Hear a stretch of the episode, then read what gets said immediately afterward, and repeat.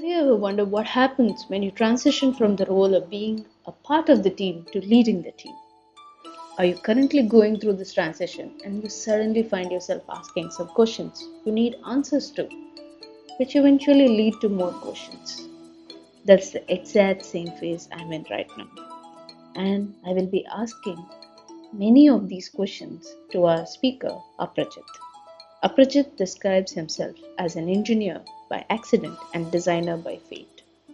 He started out as a service designer working with MNCs, agencies, startups, and before joining Myntra as their lead designer for their consumer apps. Now he's the design lead of mobility and ride hailing business for Gojek in Southeast Asia. We've received some very interesting questions, and I'm curious to understand his perspective about transitioning to a lead or a lead design manager role. This is the Hayavati podcast, and I'm your host, Madhuri, speaking and asking many realistic questions to designers and product managers to understand and learn and grow. Let's get started here. First question, and a very common question, right, in India and everywhere in the world. At what point in your career do you transition from an IC to a manager? Is it a natural thing? You know who realizes that you're up for this role? How does this happen? That's really an interesting question i think and it's a quite popular one. It uh, haunted me ever since i myself crossed the mid-level mark. So to be honest i tried my first management stint. I had completed five years in designing and then i thought yeah maybe it's a good time. I know pretty much about stuff. Why not just give it a shot and then I realized that I'm not yet ready for it. It was just a hard failure that taught me that, yeah, it's pretty soon to try things. So that is when I actually switched back to being an IC to focus on the field expertise part instead. And given the opportunity, I would like to test myself now, which I'm trying to do as much as I can. Uh, but hey, I'm glad that I just failed fast and I had the chance to recover. So yeah, it wasn't a natural progression sorry, natural progression. Uh, what happened was that I was working with this startup where they were trying to scale tremendously. And I suddenly realized that, hey, why shouldn't I just talk to the management and convey to them that we build an internal team of designers, we scale it, and I'm going to take that responsibility. So that happened naturally, but things didn't go too well. Things scaled up too fast. There were too many people. When I joined, there were just two people in the design team. By the time I left, there were 24 and i ended up actually managing everyone tried to man- mentor everyone. Um, but yeah that was my point of learning in managing for the first time. That is when i realized also the fact that yeah if you are sachin tendulkar and you're the best player on the team doesn't mean that you go ahead and become captain right? The rest is mm-hmm. history for him as well. Um, having said uh, that i think there are enough opportunities for ic roles as well um, at least where I'm working currently at Gojek, there are so many different specialists from interaction design, creative motion, design ops, whatnot. And I've come to believe that it's up to the organization to create new opportunities rather than just give in to shallow entitlement. So, yeah, that has been my learning so far in this field. So you started off with the sample pack and now you're with the full trial. Is that right? You could say that you could say that. I think i'm still sampling it out but yeah. hoping myself all the best. As you mentioned that in india you know they usually tend towards management right? Everybody wants to have that managerial role. Um, how do we actually say that you know hey this is not for me and how do we go back? Like how can we change this? I think it's uh, the idea of trial. Some may call it trial by fire because it's not easy. I think uh, one of the very first things that I realized was that there was a whole new approach to doing things. You had to adhere to certain changes in your own behavior. You had to think before you act. Sometimes it felt like you could just jump in and solve something, but it was the learning to actually step back, watch things happen, unravel, let somebody else fill in that gap, and allow them to learn in the process of doing so that led me to understand hey this is more of what a role of a manager is rather than just being a specialist trying to solve a problem on everybody else's behalf It took me some time to realize. I went back and forth, but yeah, it's an ever learning process, right? So I think Mhm. that is what's crucial while trying to understand if this role fits you more or the other role. If you love solving problems yourself and you feel you're the best person to do that job, or if you want to just step back and let somebody else do it while you guide them to do the best job they could. That's all I could say from that Yeah. perspective. And actually, it makes sense because one of the biggest things that we find ourselves is restraint, right? We just have to hold ourselves while before we jump in and say, "Hey, I'm going to do this," you know, just back off. But that's very hard. So, how much of tool work did you actually do once you became a manager? Was it like zero, or was it in between, or where where was it? It's a gradual take on actually shifting from one tool or one tooling system to the other tooling system. I think um, so. I started off with still doing like 80% of design work using design tools. But then over time, I realized that my expertise was required elsewhere. So now I'm trying to cut it down to less than 20% maybe. Because I think by not having to design design, I was doing more justice and helping the team more while covering more breadth of the design instead of the depth. Because design tools are going to come and go, but documentation is going to stay. Uh, that was when I realized that, hey, this is what I'm trying to create value within the system through. And uh, yeah, in that regard, I think it's again been a learning process, exposure to new set of documents, uh, trying to figure out how to set up processes, how to set up systems, and it's just ongoing. You touched upon a very important topic, documentation.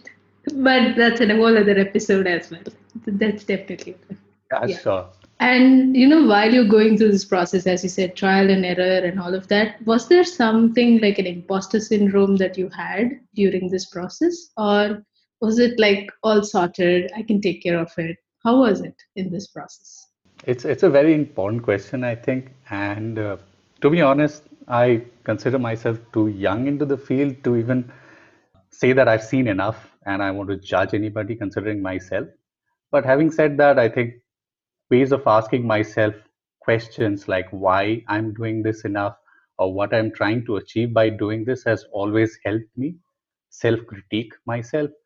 And that is one path forward, I think, for everyone who's trying to approach and get into this field. It's going to be a lot of self critique that is going to help you through that doubt of being a decent to a better manager.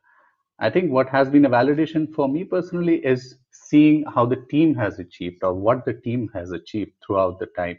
Because while I struggle trying to realize the fact that if I'm doing well or not, the real output was through what the team had collectively achieved rather than what I'm trying to do myself. So, yeah, I think it's always going to be a struggle. It's never going to be clear, but that's what keeps driving us to do more and more.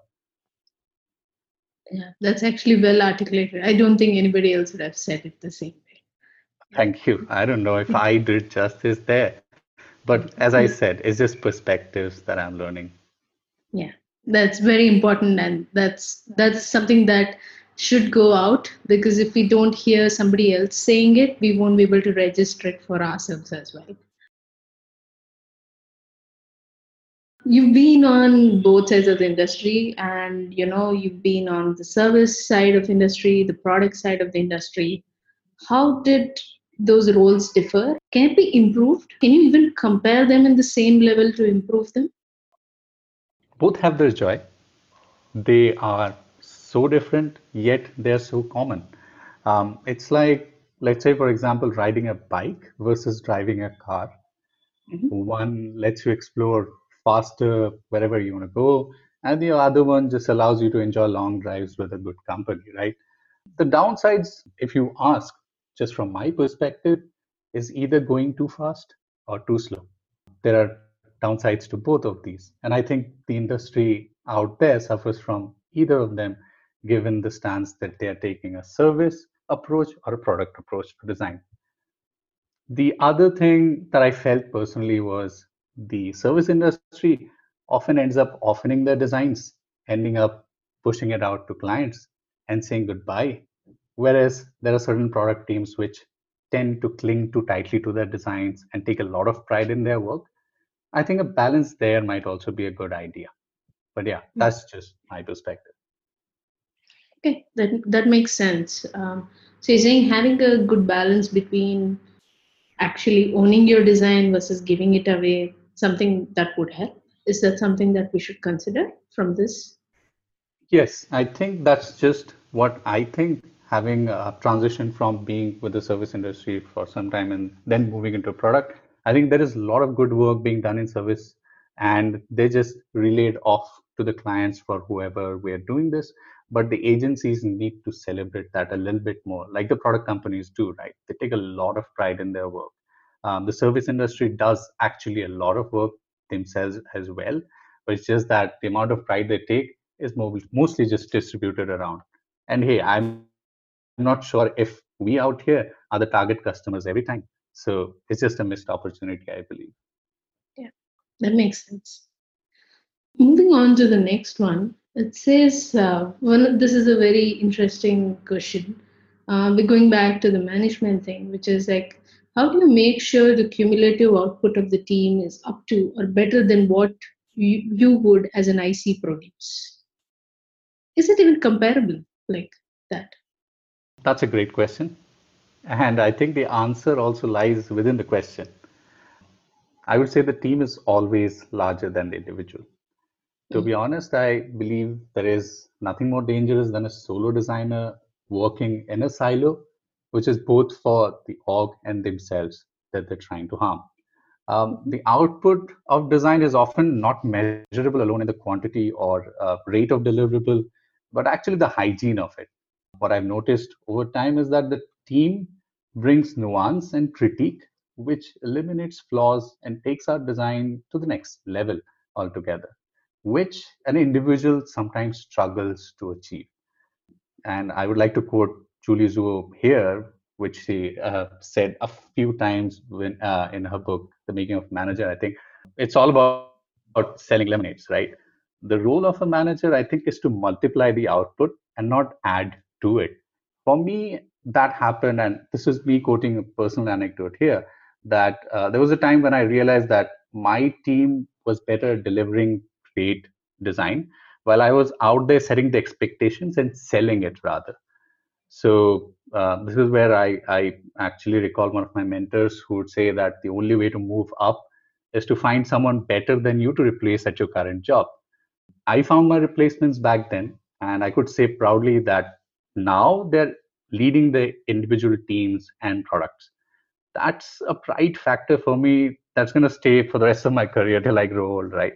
And that's something that I couldn't attain myself. Like, no amount of self pride could give me that multiplicative effect in terms of output or mentorship, which I rejoice today.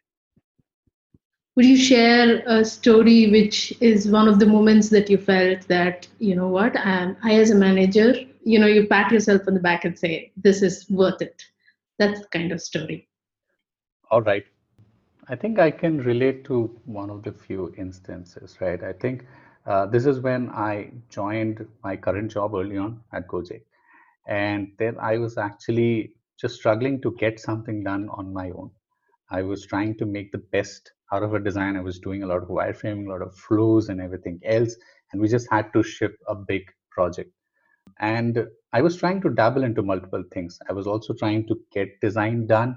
And I also was trying to just catch up with everybody, trying to understand what their context was, what the expectations were from stakeholders, what the project plan is going to be like, what is the impact that we're trying to measure out of this end deliverable. And i just found myself bogged down and that showed in my deliverables as well eventually. Like i could see that i'm not doing a great job in figuring out what things are being missed. There are misses or uh, some cases that are being not considered or maybe i'm not in the right state of mind trying to think about all of these things at the same time. Um, that is when i actually asked one of my teammates and he was kind enough to extend help beyond his ongoing projects when he just jumped in and said, Yeah, let me do it for you. And ever since then, the realization has been that, yeah, he's been doing great in dealing that part. So now I have actually asked him to step in, just take care of deliverables on my behalf because I think he's doing a tremendous job there. And I rather want to focus my time while talking to stakeholders, setting the expectations of design, trying to see how that impact is going to be measured, and what sort of next steps we want to have in terms of those deliverables or projects. So yeah, I think that's a quick personal recent anecdote that I could share with you. I think the important aspect and learning here for me were two. One, that it's not always possible that I could get the best output of everything. And second, it's always right, it's always fine to actually call out that you are in a tight spot and you need help. So you don't actually have to take a lot of pride or ego behind the fact that you're trying to lead a team and then you're struggling at just doing basic design. I think it's all right to call out and seek help from a teammate and not be shy about it because they end up just doing a better job and you also feel collectively proud about the output. So, yeah, that's just my take on that. Got it. Um, moving on to the next question, it's like, uh, what are your techniques for delegation and feedback? I think this is a very popular one. A lot of designer managers and lead designers have asked this especially when you're working with uh, junior designers and you know they're trying to figure out that feeling that we get right? I can do this and i can figure it out myself. Why should i delegate this to somebody else? So how do you actually you know delegate? And how do you give feedback so that the work moves in the right direction? This question is from me too. All right. Thanks for asking that. But as I said earlier, I think the art of delegation is also something that we often struggle to understand. It's the ever looming dilemma that we designers who have moved from being an individual contributor and then started trying to learn our ways into being a lead, it will always haunt us. But given the fact, I think it's just realizing the the opportunity for our teammates to grow wherever we see that we could just do a better job. I think it's trying to identify what kind of responsibilities we could share with the team, setting up different roles for them, trying to set clear paths for them. I think that is what matters more. That is also something that I have been trying to do for all of my teammates. Uh, we have been trying to formalize processes to figure out what each teammate's growth plan is, what their key responsibilities are, so that they are responsible for whatever they're doing and they can actually be answerable to anyone without me having to intervene and fill up for the gap of knowledge or communication. So I think, yeah, setting up the right path or setting up the course or the purpose for everyone, that is crucial to begin with. Next thing that follows is definitely the process, the process of delegation, setting up responsibilities for each team member because they know suddenly they own something. They are the ones responsible. People are going to reach out to them and say, hey, why are you doing this design in a certain way? I think that is when I to step back and let them answer that question while I try and give them enough opportunity to set their arguments right because I don't want to answer the question on their behalf. I think these are the small things that we try to actually help them push the boundaries and get to a point where they can solely represent themselves at work. Coming to feedback, I think that is also something interesting that we have. Um, and this is something that we have been trying at my current workplace as well. I try and avoid giving feedback for work that everybody is doing individually. And I always try to facilitate sort of cadence where we involve different stakeholders like research, writers, and whoever is kind of aligned on the design process to give collective feedback where the designer shares the work. So it's never personal feedback that we end up sharing, but it's collective feedback. And everybody gets to know what the other person is trying to say. We also do critique sessions um, like bi weekly with other stakeholders like engineering and product teams so that they can share feedback over what's happening and what's not, what things are to be covered from all aspects, right? Talking about feedback regarding personal growth, I think that is again another interesting topic. Uh, but to speak about it shortly, this is also something that I've been trying to figure out as a part of framework through one-on-ones. I'm trying to document what we are talking about in each one-on-one I'm trying to set up agenda for what we're going to talk about. We're going to talk about project improvements. We're going to talk about behavioral traits. We're going to talk about personal goals. But yeah, I think what has helped is setting up the agenda prior to actually having those one-on-ones so that both parties are on the same page saying that, hey, this is something that we both agree mutually we should focus on improving. Um, that has been the process so far on working for feedback, both in terms of project as well as personal growth. Yeah, I think so far all I have learned is that struggling from being an IC to actually uh, confidently saying that I'm trying to lead somebody or lead a team, it has always been a question in my mind that what happens to my portfolio? right? I, I don't know if a lot of people ask this question, but I felt that at a certain point asking myself that, hey, what's going to happen with my portfolio? What do I put up there? What do I put up as my role when I actually delegate the work and let somebody else do it on my behalf? Um, but it took me some time to realize that the team was my new portfolio. And every team member is a unique project that I had to work on. That is still one way that the designer in me is still feeling proud of what I'm doing now. Yeah, actually, I love the fact that you said that, you know, every team member is a project. I have not seen it that way. So I guess I should start looking at it that way as well. Yeah, that makes sense. Yeah, again, no offense to them or Mhm. uh, not trying to simplify or make them intangible in that aspect. But yeah, it's just one of the aspects. I think it's just uh, one way that I perceive what needs to be done. And these are definitely things that are part of my project on my plate right now. Coming to when setting up responsibilities, you mentioned that, you know, you set it up for them so that they own it. Can you give us a little more nuance into how we can do it? Because I have noticed it personally myself, where when we hand over something, it has to either be chunked or given a certain way. How do you actually still make sure that they own this thing? How much you care about it, you also want the other person to take care of it as well. So how do we enable that? I mean, it's not like we can, you know, put a USB wire and say, hey, you take care of it. It's not going to happen that way. But how can we do it? What are some techniques that you have I don't know if I would call them techniques, but these are things that I've learned by observing my mentors and managers in the past, and a few things that I've captured just being passively present there, trying to capture how they deal with things, how they actually run things, how they manage teams and products and whatnot. I think it's just mere observation skill um, that every designer has. And I think that's a key trait that we try to leverage every time. That is also something I am trying to leverage right now. I try and be a good example for them to begin with. So whenever I'm trying to actually handle a project, whenever I'm trying to do something, whenever I'm trying to speak to someone, whenever I'm trying to explain something, I try and be the best suited example for them myself to say, hey, this is how you own up things. This is what sort of things that you should know. I think the first question there would be how much do we know about the work that we're trying to do? I think that's the basic question that I would ask everybody, whoever is trying to get on a new project.